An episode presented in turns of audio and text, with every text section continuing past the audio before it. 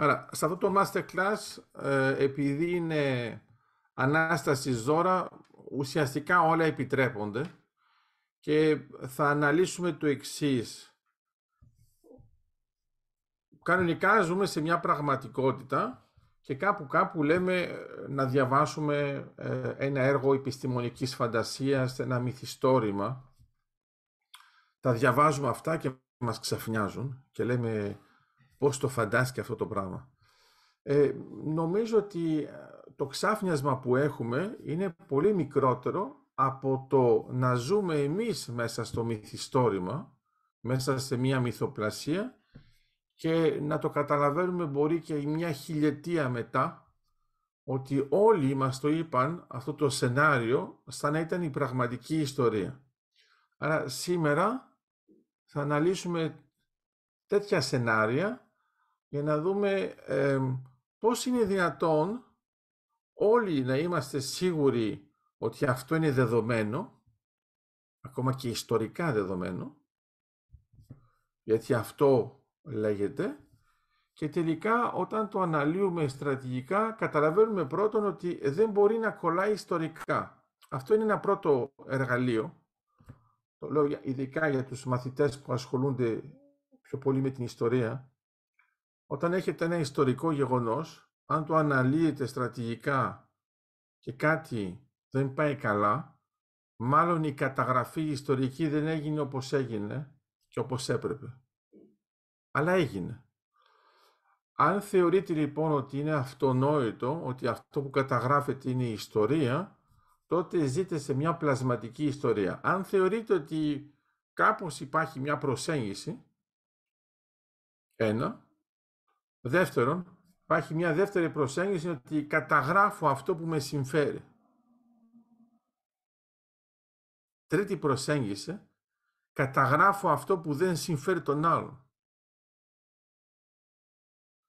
Και τότε θα πείτε σε αυτές τις τρεις προσεγγίσεις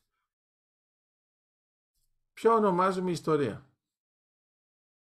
Αλλά ξέρω ότι φαίνεται λίγο ενηγματικό, αλλά ούτως ή άλλως κανονικά για τρεις μέρες ήσασταν μέσα στο ένιγμα.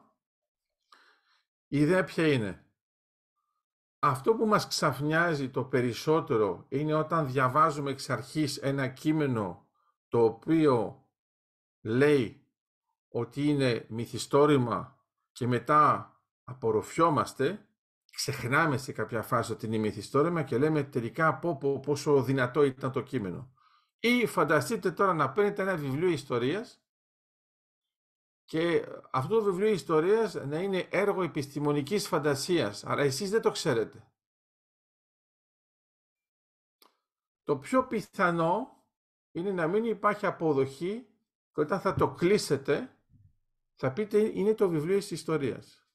Δεν θα πείτε είναι μια μυθοπλασία από ένα επιτελείο. Γιατί έχει ενδιαφέρον αυτό, γιατί ποτέ δεν αναλύουμε αυτό το σενάριο, ενώ ξέρουμε ότι στις πολεμικές επιχειρήσεις το χρησιμοποιούμε.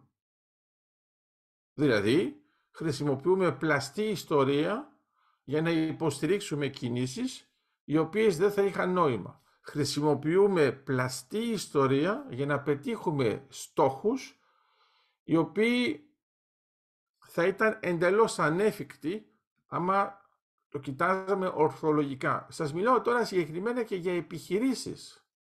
Ονομαστικά θα το δούμε μέσα στο Masterclass. Άρα εδώ όμως εγώ θέλω να πάω λίγο πιο βαθιά και να σκεφτούμε το εξής. Αν αυτό γίνεται σε επίπεδο επιχείρησης, δηλαδή σε επίπεδο μάχης, τακτικό, μπορεί να γίνει και σε επίπεδο στρατηγικής. Ναι, και εδώ έχουμε παραδείγματα και με τον πρώτο παγκόσμιο πόλεμο και με το δεύτερο. Αλλά αυτό που μας ξαφνιάζει είναι ότι αυτά που είναι πιο παλιά θεωρούμε ότι αυτά δεν αλλάζουν.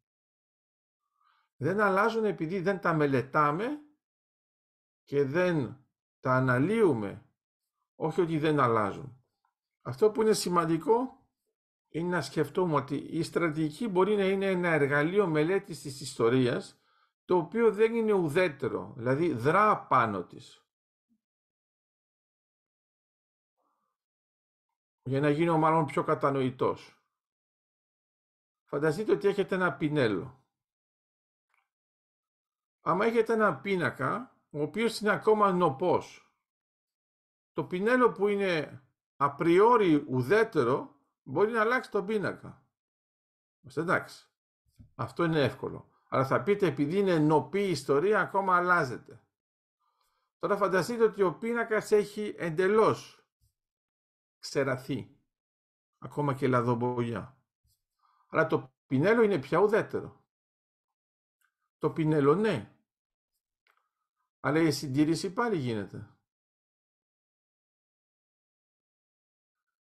Μπορεί να χρησιμοποιήσουμε ακόμα και νηστέρι.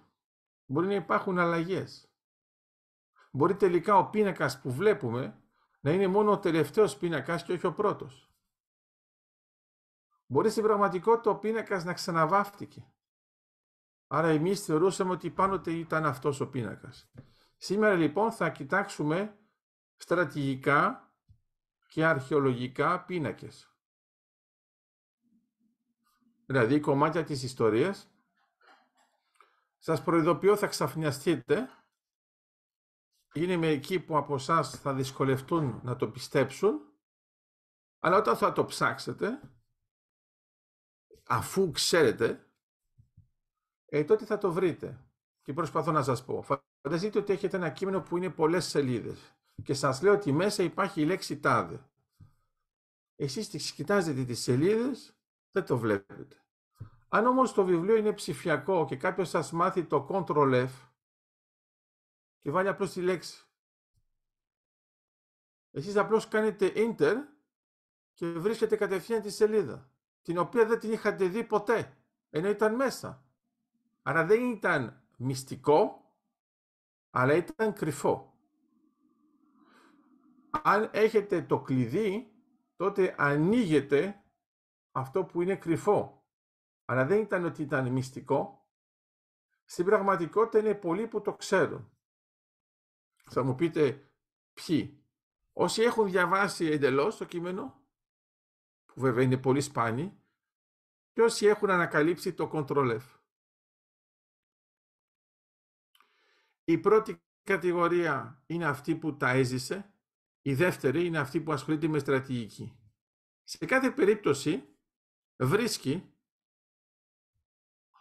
όχι αυτό που θέλει, αλλά αυτό που δεν θέλουν. Και αυτό έχει ενδιαφέρον σαν προσέγγιση, γιατί ελπίζω τώρα να σας έδωσα μια επιχειρηματολογία για να ασχοληθείτε περισσότερο με στρατηγική από το απλώς να κοιτάζετε την ιστορία ως δημοσιογράφοι. Γιατί όταν κοιτάζετε ως δημοσιογράφοι δημοσιογραφικά έγγραφα, όπως είναι οι εφημερίδες, πάντοτε έχετε στο μυαλό σας μήπως τα έγραψε έτσι επειδή τον συμφέρει.